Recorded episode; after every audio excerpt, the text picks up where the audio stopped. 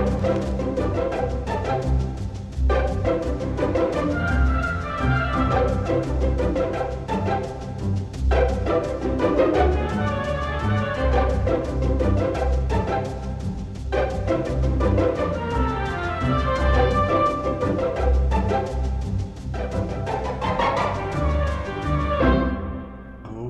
welcome to the Comics Corner, everybody. I am John, and I am here with uh, one of our usual suspects, the Rory to my, my Lorelai, the Benson to my Stabler, the uh, the Lucille Liza Minnelli to my Jessica Walters, Lucille Bluth, Mr. Matthew Klein. So wonderful to be back on the Comics Corner with you, John. How are you, bud? I am excellent, and I am excellent because this Comics Corner is all you, my friend, and I am just along for the ride this time. So, yay to less prep work for me. Well, I just love to alleviate the burden off your shoulders from time to time. Uh, I am going to get you back for calling me Rory Gilmore, though, at some point. The worst character on that show. Absolutely can't stand her. But uh, we have a very special guest today for this Comics Corner. Generally, on the Comics Corner, John has recommended a read for our guest, but today we have flipped the table. And for this Halloween season, I have uh, been allowed to not only invite a new read, but to invite someone on. And with us today is the incredibly talented Heather Antos. Heather, welcome to the Comics Corner. Hi, thanks, guys. Thank you Very for being here. I'm you giving lots of snaps. So, Heather, Heather has uh, known John and I for a few years now. Uh, very accomplished editor, uh, stage combat. Uh, let's see what else. I mean, she pretty much does it all. I'm still trying to figure out there's something you can't do. You can cook. You can choreograph a strangulation scene. Uh, you give unbelievable notes. You have the greatest puppy known to man. Like you pretty much got it all. So it's very honored to have you here as a guest on the show.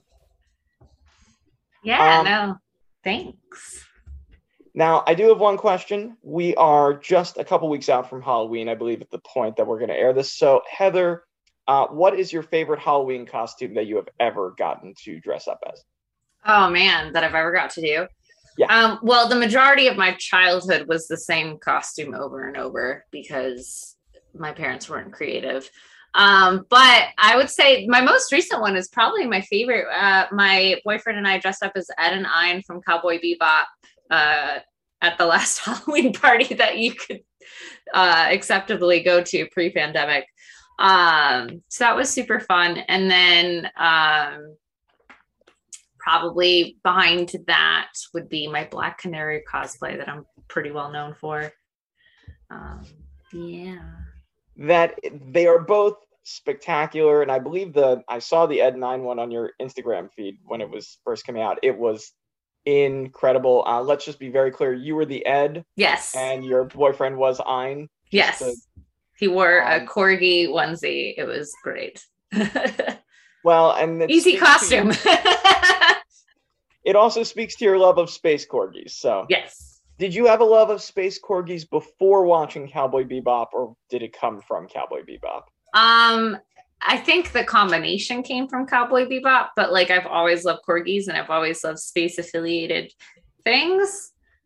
So I think when I saw them together, I was just like, oh yeah, this is great. Just it all came together. Yes. And John, this holiday season, going back over your many, many, many, many, many, many, many Halloweens, um, what was the first scary movie you remember as a kid? Uh, well, first of all, rude.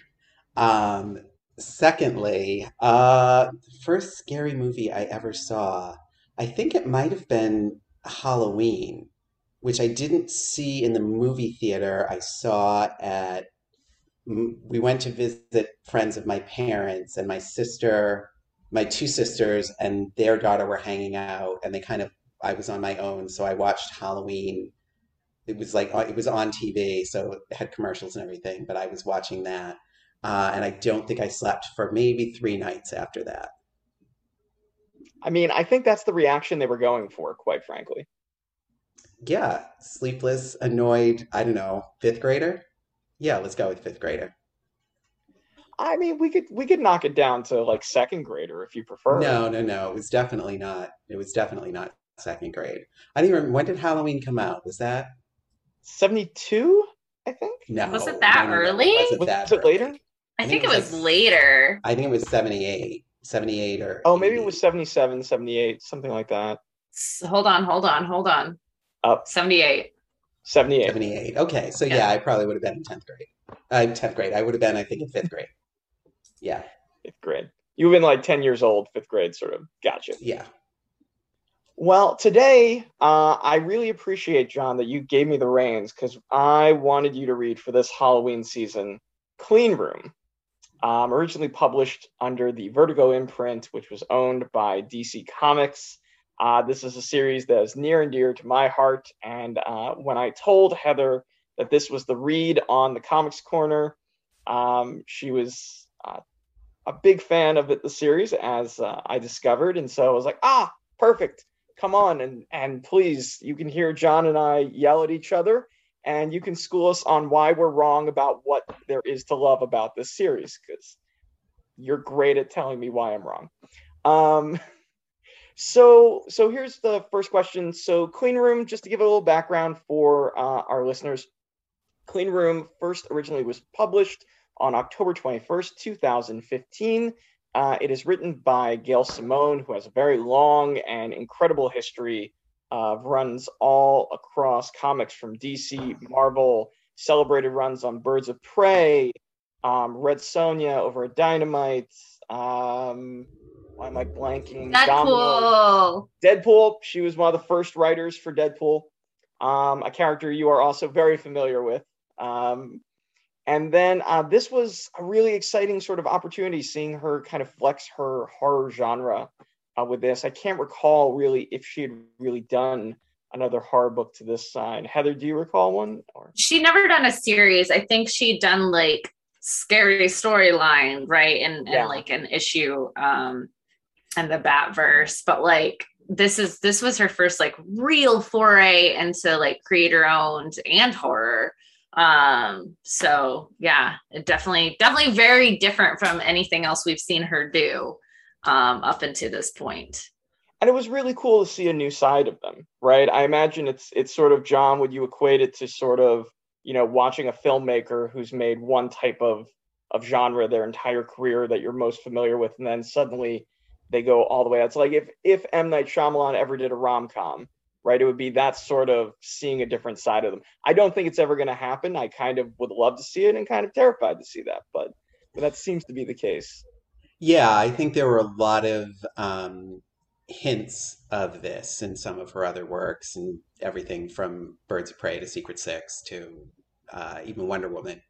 Um, I think there were some really um, sort of early, very background threads that kind of of her writing style and her love of horror that came out in this.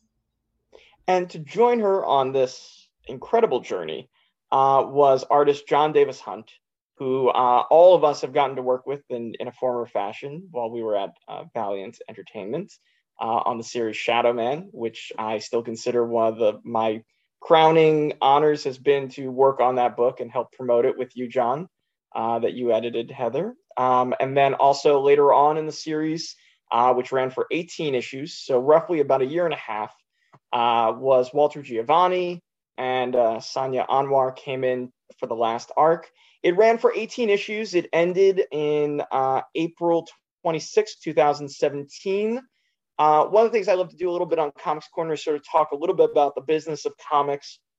So one of the cool things I like to look up is sometimes sales numbers. So this actually started at about 15,000 copies of sold of number one. It ended at about 4,600.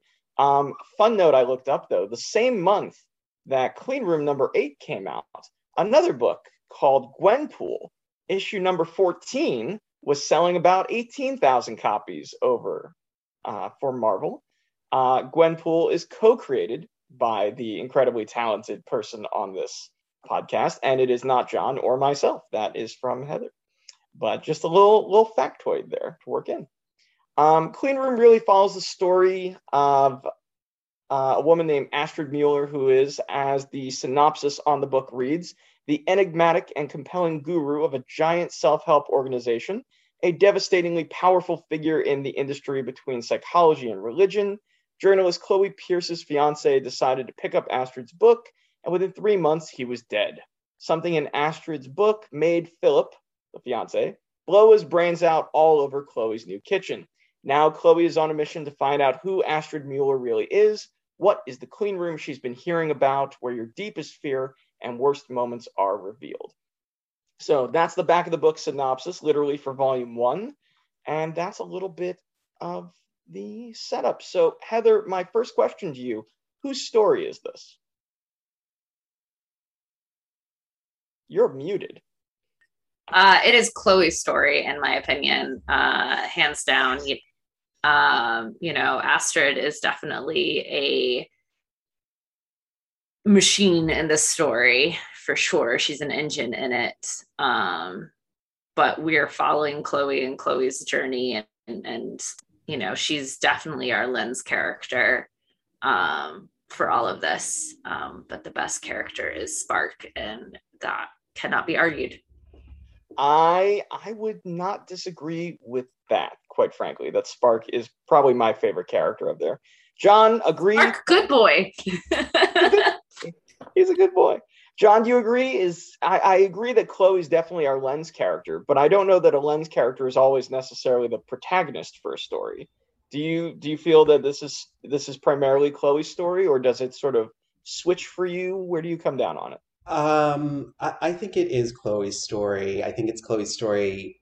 I think my reason is, I think my conclusion is the same as Heather's, but my reason is probably a little bit different um, because I think it's Chloe's journey that we're Mhm. going on and not necessarily that she, though she is obviously the lens character, I think that, um, you know, I, I generally think uh, the character, the main character of the story is the one that you um, that you see the growth in.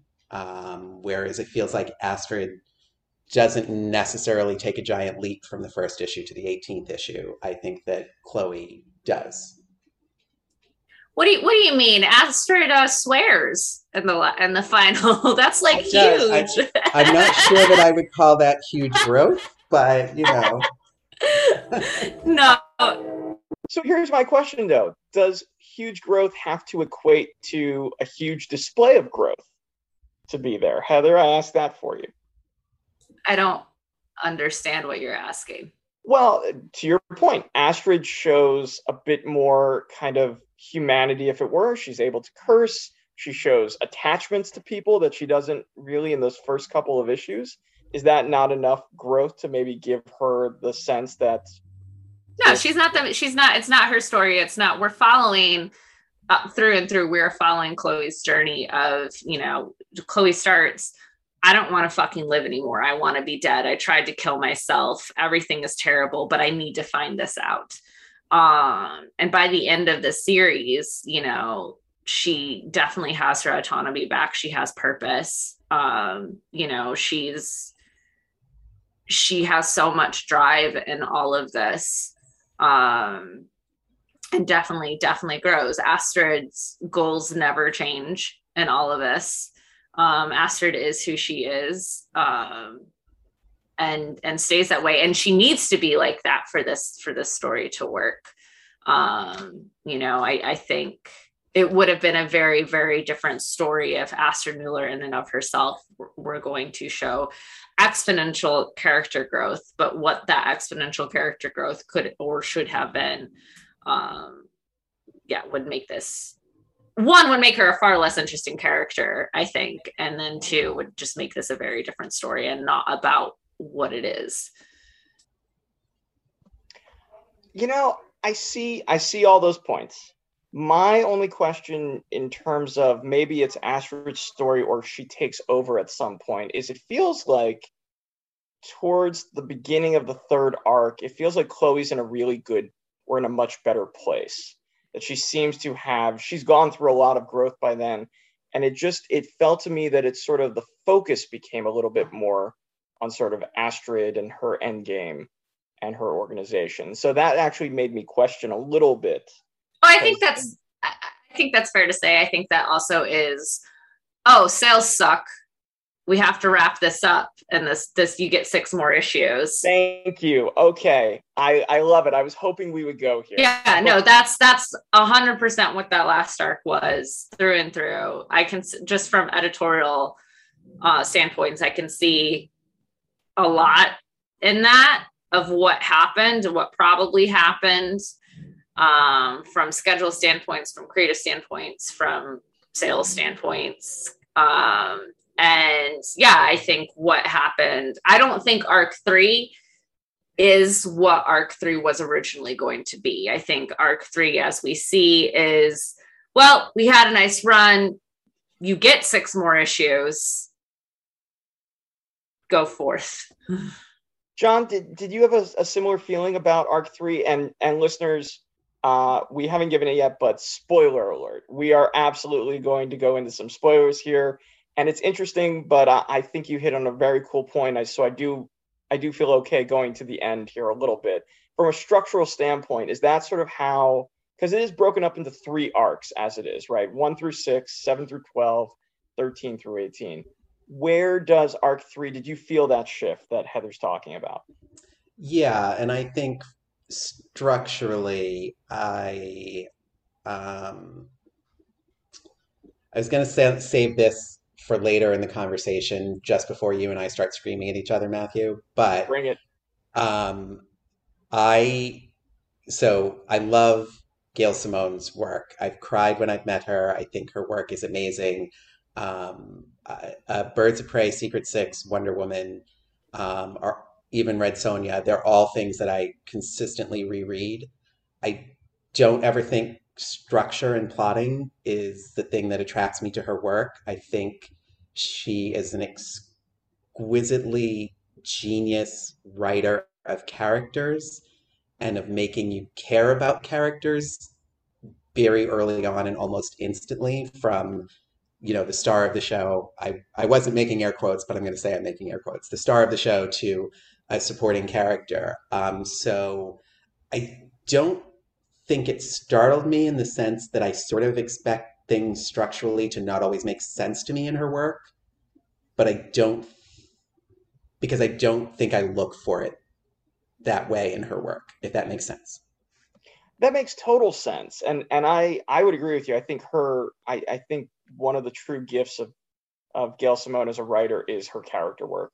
And and particularly her ability to give really full-fledged voices to these characters. And these for me it's in sort of the little details. You know i think of secret six and i think of like the henchmen who are talking about trying to meet with their life coach right?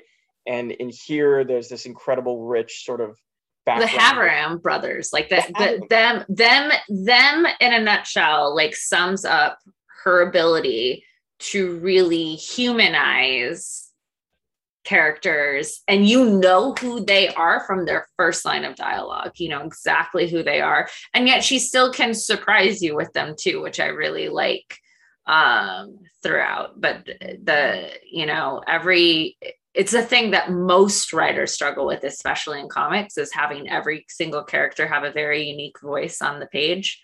Um and you know this is a book where you could take a balloon out of con you know out of out of the panel and just read the line um, and there's a good chance you could guess who who said it because every single character has such a distinct voice. So to you heather i want to because you i mean you you work on like 30 projects at once and they're all pretty amazing and you work with an incredible array of talent. You've worked with people emerging mid-career 20 years in the game for you, do you think, in your opinion, do you think that uh, character is more important than plot when you're looking at a story? When you're thinking about does is that something that stays with you more, or do you fall in that it kind of all needs to be in balance there? Where do you where in terms of priority do you put character? Oh, it depends on what you're doing. Okay.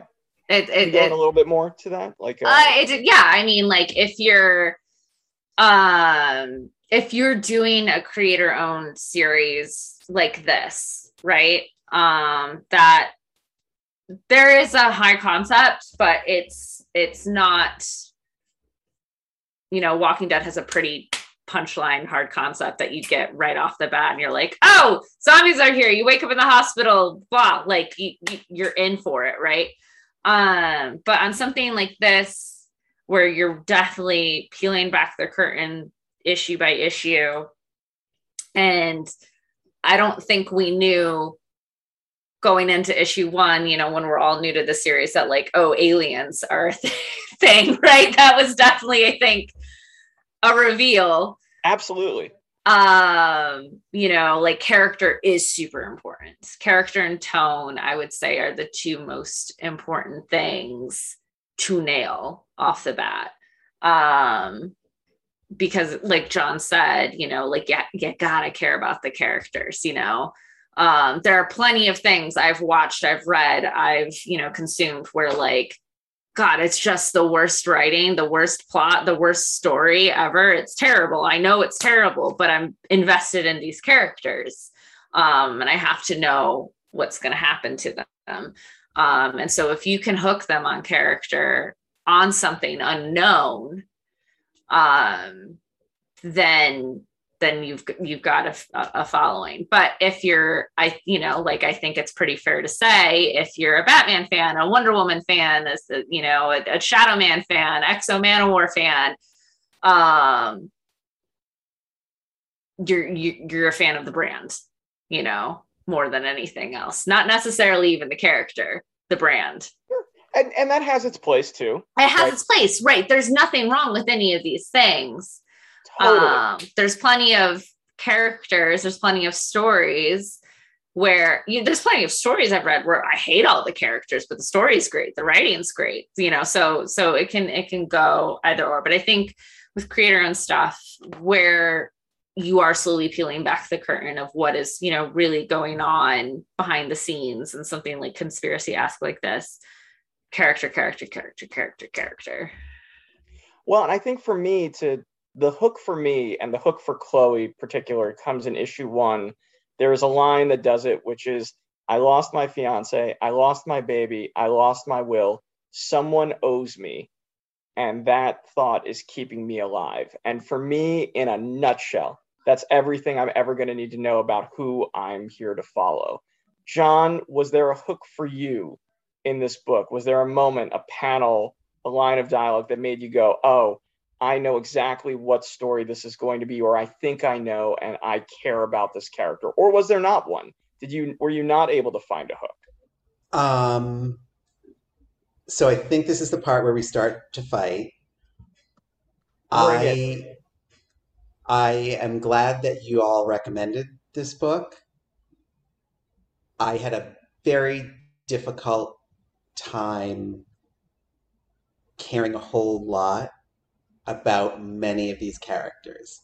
I loved the brothers. I thought they were, I loved them. I loved Spark.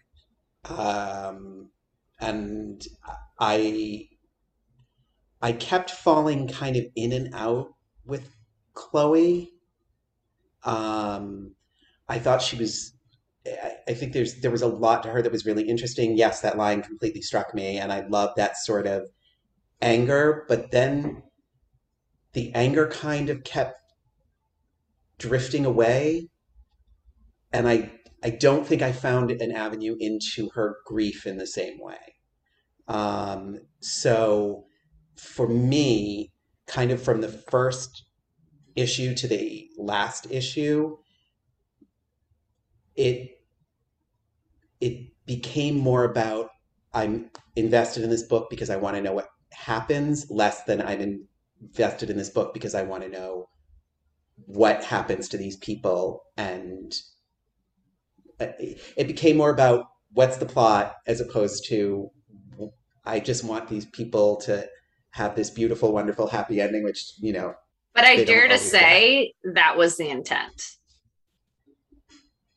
You know because i dare to say at the at the end this is a conspiracy right this this right. whole like this is a this is a you know uh what what is the government hiding in area 51 um plot at the end of the day in a, in a way right yeah. um and and and to a certain extent that's you know that's those those are two different directions we get in horror and thriller and and and, and stuff is the like oh they got to hook you with some emotional bait with the characters or they're fun and innocent and relatable whatever.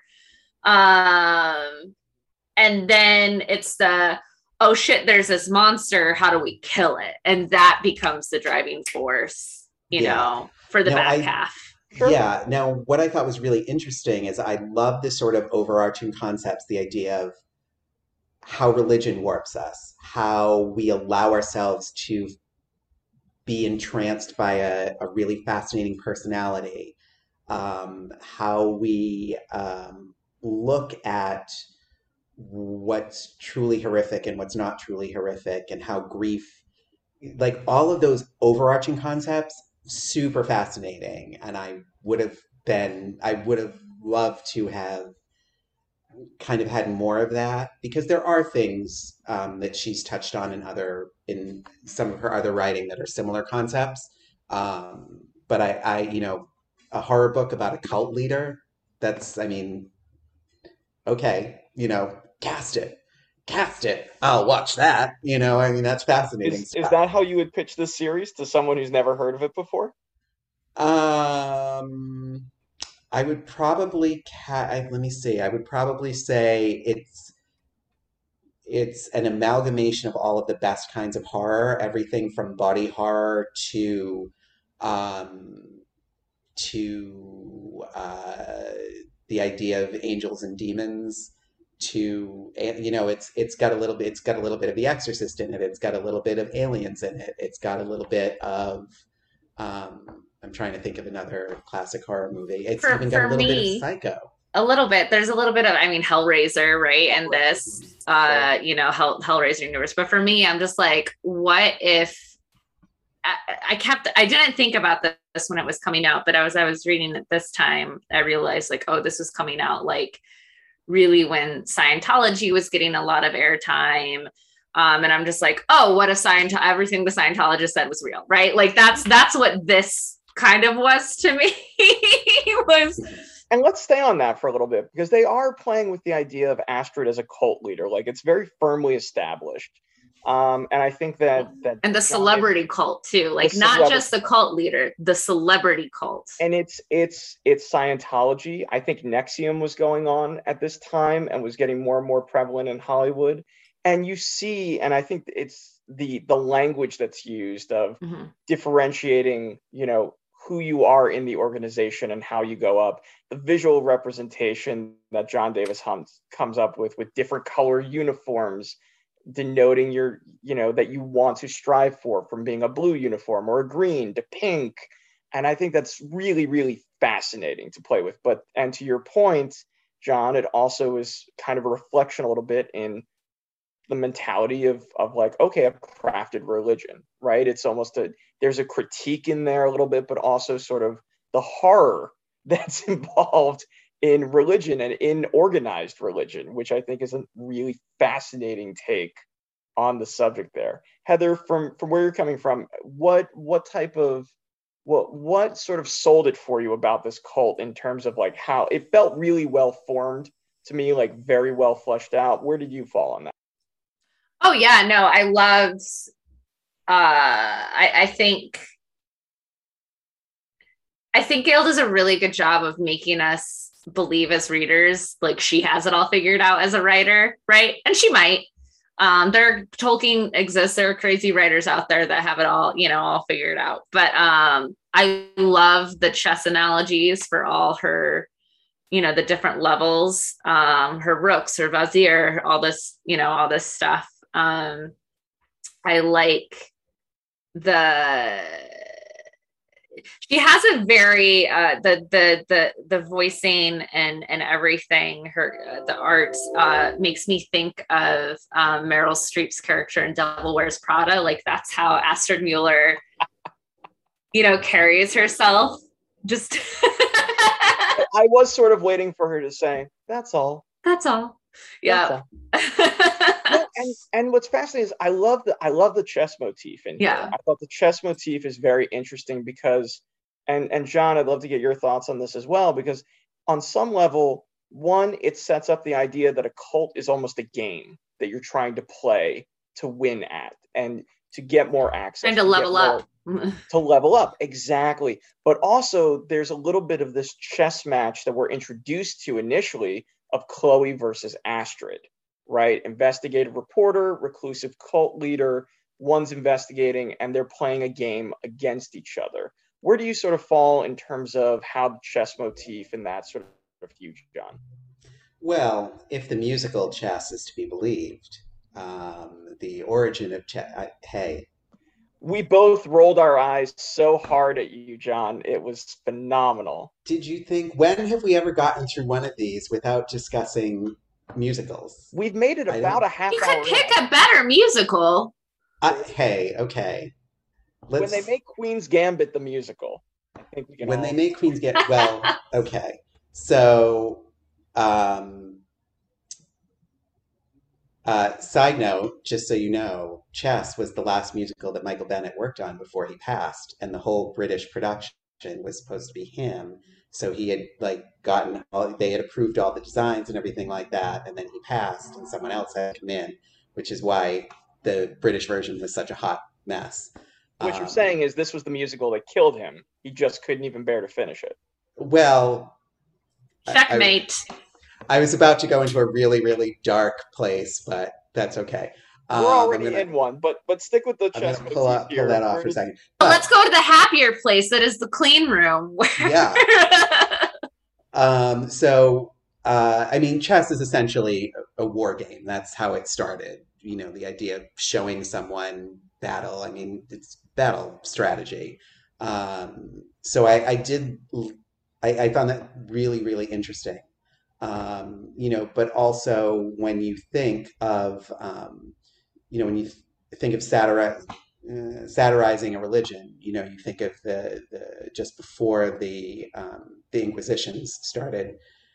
Um, you know, and the idea of uh, really the Vatican kind of placing itself as the power and how it kind of replaced and influenced the kings and the queens of Europe and how it, it kind of replaced the royal families and how it positioned themselves themselves. So I, I mean, chess is a perfect metaphor for war.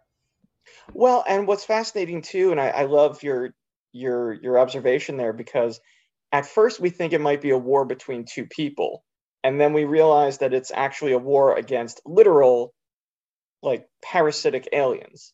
Uh, and so it's it's and it it plays into that reveal of you think the game is going to be played this way and these are the stakes and these are the players, but it continues to reveal no, there are higher stakes. No, there are more players than you think no, the rules are not what you expect them to be, and they're actually much different than what you've been led to believe. And I think that's a really fascinating, again, to to go into that idea of chess as a war game, chess as a metaphor for this, and even the way in a chess piece, a pawn doesn't necessarily know it's a pawn, and you see that sort of reveal throughout this whole thing, where you think maybe someone is a rook and they're actually potentially a queen um, and who the different players are. And I, I also agree. I thought that was a, a very cool lens to go through this. Um, I want to talk about the art because we have not actually touched on uh, Jon Davis-Hunt and Walter Geovani and, and Sonia but I was so taken aback with the character designs, especially, and the mood and the panel layouts. And so I sort of wanted to touch base, and I wanted to see for for horror as a genre, horror is so th- there's so much that goes into horror but horror in film especially you rely so much on sound you rely so much on the quick edit you rely so much on uh, the reveal but oftentimes it's a hard cut it's a surprise reveal to do a horror comic is feels to me like a very, very, very difficult medium to tackle this genre. And so, Heather, I want to get in a little bit in the weeds here with you. To your mind, what makes super effective horror in comics? What are some of the things from a storytelling perspective that you need to do? And what are some examples from this book that do or don't work for this genre? Yeah, um, no, you're absolutely right. I mean, like a 100% horror relies on sound so much, you know. And if you don't believe me, I I tell you go watch a horror movie and like turn the sound off and you know, all of a sudden like you're just it the the the the goosebumps go down, right? like Absolutely. Without the score, without the you know the the the audio, the wind, the the door, the yeah, creaks from above. I mean, there's so much that goes into it, and you don't have any of that with comics. Yeah, there's there's a great game that I love. Actually, just a segue a little bit called Am- Amnesia: The Dark Descent, and um, they like when you start the game, they tell you make it surround sound or put headphones on.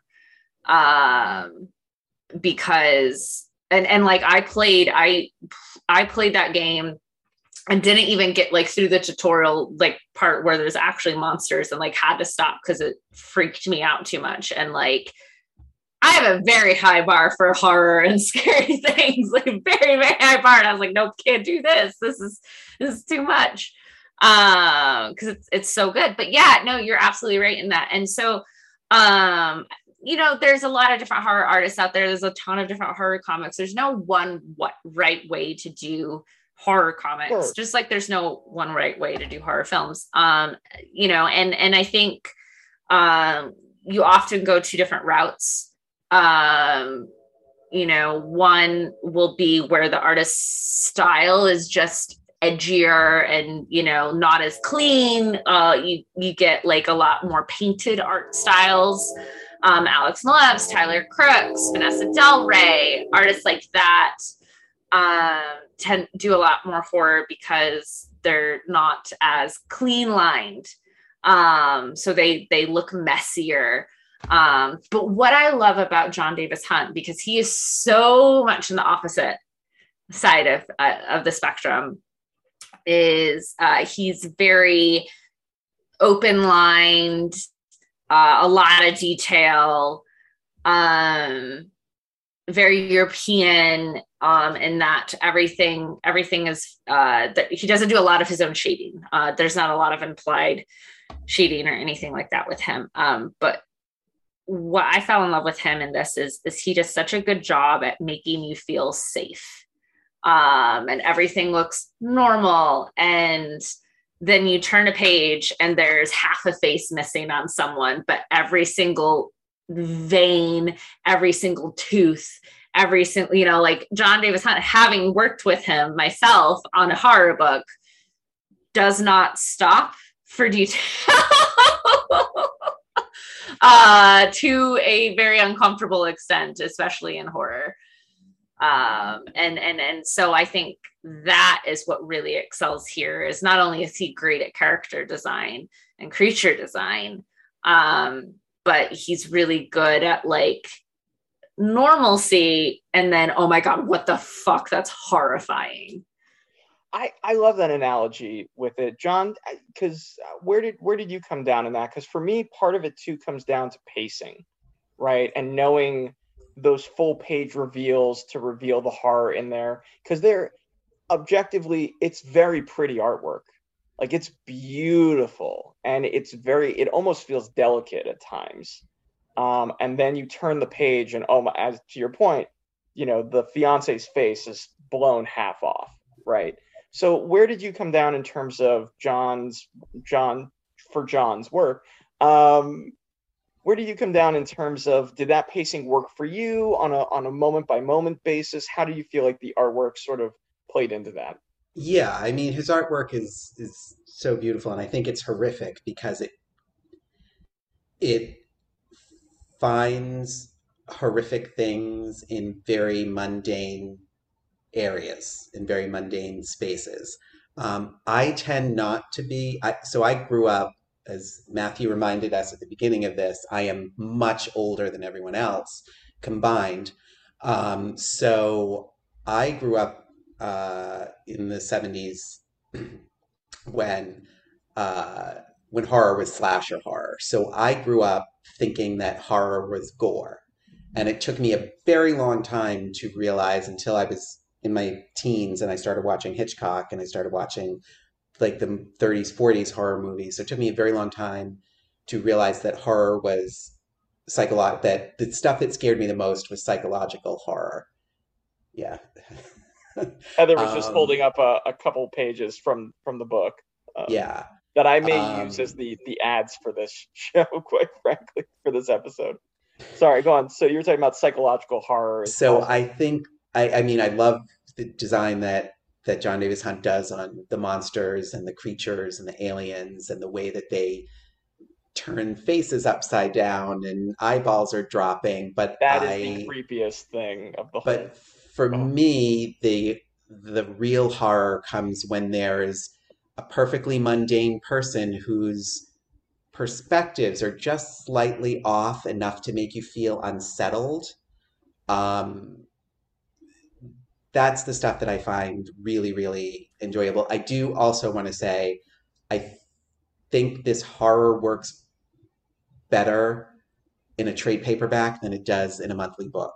I think I would have a much more difficult time being frightened if I didn't read this all together because there's an overarching sort of feel of, of unease that goes through it that I think for me personally would have been lost month to month.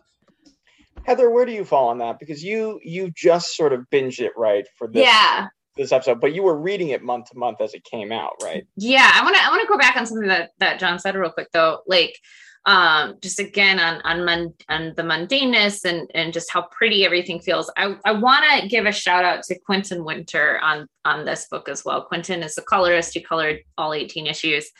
Um and coloring is another big part in horror. And i and i think we all we like to think a lot of times oh dark and shadows and ominous reds and oranges and you know whatever the colors of hell. And i love how bright these issues are. And i think that's another thing that goes into to play that catches us off guard when something like really scary happens like the fiance's face is in bright light daylight you know the clean room is bright white and you see all these horrible things going on and it's just this like juxtaposition of of what should feel safe but so much clearly isn't.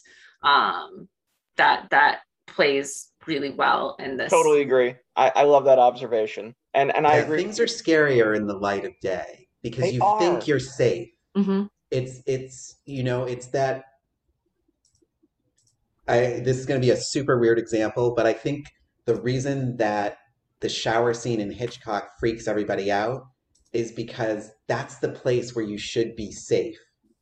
That is where nothing bad happens. That you're at your most vulnerable. Yourself. Yeah, right. You're naked. You and I, I, yeah, I was trying to sort of say that without saying that, but yeah, you I mean, are. We curse on this show. It's fucking fine. Don't worry about it. um, you know, that's where every that's what makes it so scary. You know, I, I think when you pull the dark parts of humanity out into the light, that's when everybody gets really scared. And I think to both of your points, one of the best examples of it is the first scene of the whole series.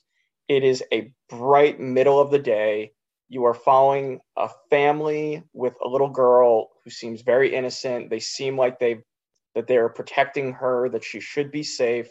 You have these two guys driving a truck who at first seems it seems very mundane and it doesn't seem like there's anything wrong or anything going on. seems like an accident it does exactly and then until one line one line the reveal like that horrific reveal where the mundane that you were lulled into because the characters are speaking in a way that makes you feel them feel recognizable. Because you are in the light of day because the artwork is very clean and and open and suddenly it just turns on you with one line. And then you realize the horror that you're about to see and you can't stop it.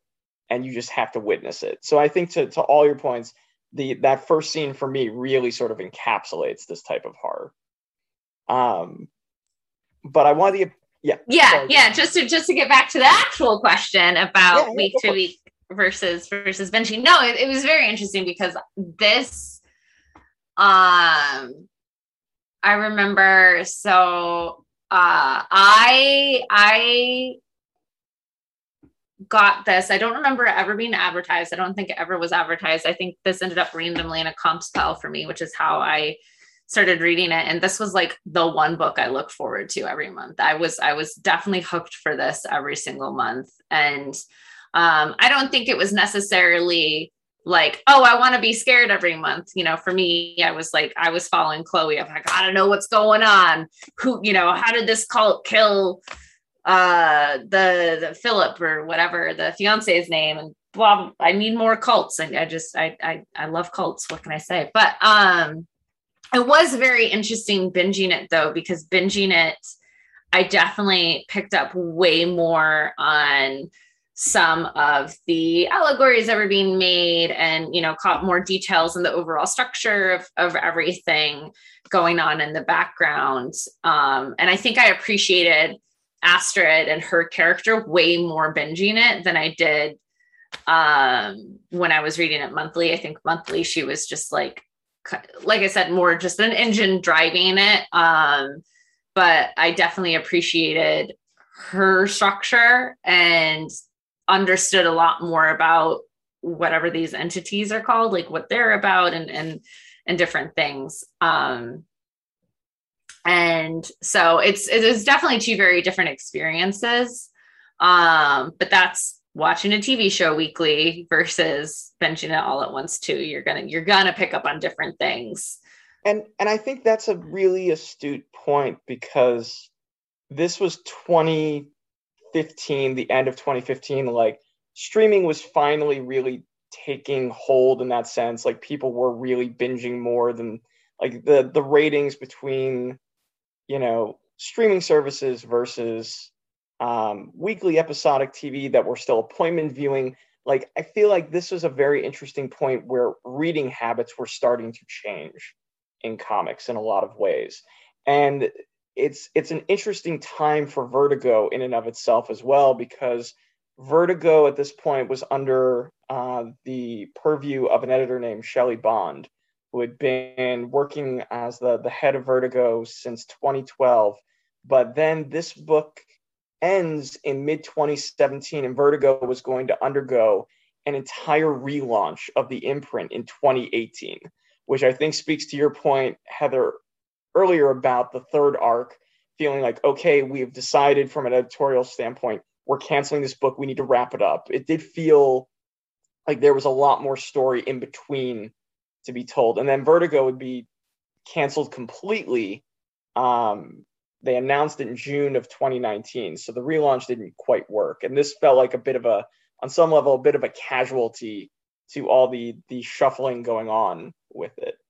Um, so we're gonna we're gonna wrap up here in just a moment. So John, my my question to you, sir, that you usually ask is, would you recommend this book? having now read it? Um, I would recommend it with some reservations. Um, I would say it's, uh, as I said, you know, as I said earlier, I think it's much more plot than it is character. Um, I would, you know, I would recommend it because it's Gail Simone, and I love Gail Simone's work, and I think she's just fucking brilliant. Um, uh, there are other horror books that um, are more appealing to me personally. So I, I think I would recommend it, but perhaps not as passionately as I would recommend some other things. Okay. Do you regret reading it? No, I never regret reading anything. Um, that is because... a lot, but go on. No, I don't. Th- well, what about House of M? Do you regret reading House of M? Um, I don't regret reading House of M because um, I think it just makes me realize how important it is to respect the writers that came before you. Um, because I don't necessarily think that always happened. Um, I think it's good to. I'm trying to. I'm trying to think of of a book that I've regretted reading, and I don't think I've regretted reading anything because I think you can always learn from something, whether as a writer, as a reader, as an audience member. Just kind of going, okay, how does this, you know, how does this medium work? Um, um, so sorry, I lost my train of thought there for one hot second because I have Bea Arthur's face staring at me from my coffee mug. Um, so, um, So no regrets on reading this. no regrets. No. And you would recommend, you would just recommend with reservations. yeah. Yeah. Okay. Heather, what about for you? Having binged it all, would you recommend? Oh, well, because I have better taste in horror books than John, absolutely. Um, Clearly. Uh, wow, we went there. Wow. I am also going to give this a, a ginormous recommend, especially um, I would I would recommend that first volume. I think it's a damn near perfect first arc of of a comic series. The artwork, unbelievable. The coloring, the lettering. Uh, we didn't touch on the lettering, but I thought the lettering throughout That's Todd Klein. it's it's phenomenal just Yeah. the, the differentiate again creating with without having sound without having the the use of quick edits there they do such a phenomenal job with it um well i want to thank you both so much for this very special episode of john's comics corner and don't worry john next episode we're back to the regular format where you get to you know you will you will be driving the ship as it were you will be the captain again I Okay, promise. so you're like the episode of Blossom where she gets caught drinking, and then next week we go back to the regular episodes where everything is good and wraps up again in half an hour. I like that. I mean, you basically just named every episode of Saved by the Bell, the one that just doesn't count for the next week. But okay, wow, please don't make me sing. I'm so excited. and I just can't hide it. Um, I'm about to lose control and I think I like it. I don't, I don't think we can top this moment, quite frankly. Um, Heather, please give a shout out at the end of the show. Um, if you want folks to follow you, what you got coming up, anything you want to plug, please, this is your time. Um, you should um follow me on Twitter or Instagram at Heather Antos if you want puppy pictures galore. Um, because that's mostly what I post these days. Um, and go buy some comics with my name on them, like some of the Star Wars Adventures comics from IDW, or Time, Be- Time Before Time from Image, or a bunch of other stuff that I can't talk about yet because it hasn't been announced. Yay! Uh, I will say for two great horror recommendations that Heather has worked on uh, Redlands.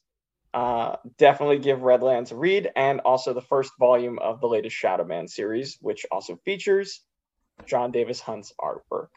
Um, John, anything you want to plug, my friend, uh, before you? Um, I would say uh, this is Halloween, time to be scared. Um, go to your local comic shop. If you don't know where one is near you, go to comicshoplocator.com, enter in your zip code. Hey, can we get them to sponsor an episode of this? I feel like we say this every month, so I don't know We why we do. can't get them to sponsor us. But go to your local comic shop, ask for a recommendation. Um, they will give you a bunch of amazing stuff. You have no idea how important it is to uh, keep shopping local during these crazy trying times. Um, and you will find some amazing things that you would never have, you know. And make sure you check out uh, everything else offered here on April's The Cruelest Month from our main content, including the fabulous uh, Fire in My Heart um, and uh, Earth Will Quake by John Petrie himself. Uh, Love in the Time of Hitler, which actually stars Heather Antos, who does an incredible job stepping in as the most badass time traveler maybe ever. I will put that up there against Marty McFly. Um, and uh, yeah, more episodes of Heidi and Nora Don't Know Nerd Things are coming out. We have some new pilots uh, for new types of shows that you'll be seeing very quickly. Uh, also, uh, coming up is Common Area, uh, which will be our next uh, untold tale behind one of history's uh, most important events. So, uh, John, do you want to give us the outro as you normally do? I wouldn't rob you of that honor. Oh, well, that's very kind of you, given my advanced years um, that you keep pointing out, and I don't have that much time left. Um, so we just want to say thank you so much for joining us. Uh, please do come back, as Matthew said, for all of that wonderful and amazing content. Uh, Comics Corner will be back next month with a new and exciting episode. Guest, uh, where our guest will be one of the actors from the season. Uh, we want to thank you for joining us and thank you for exploring us, exploring with us why April is the cruelest month.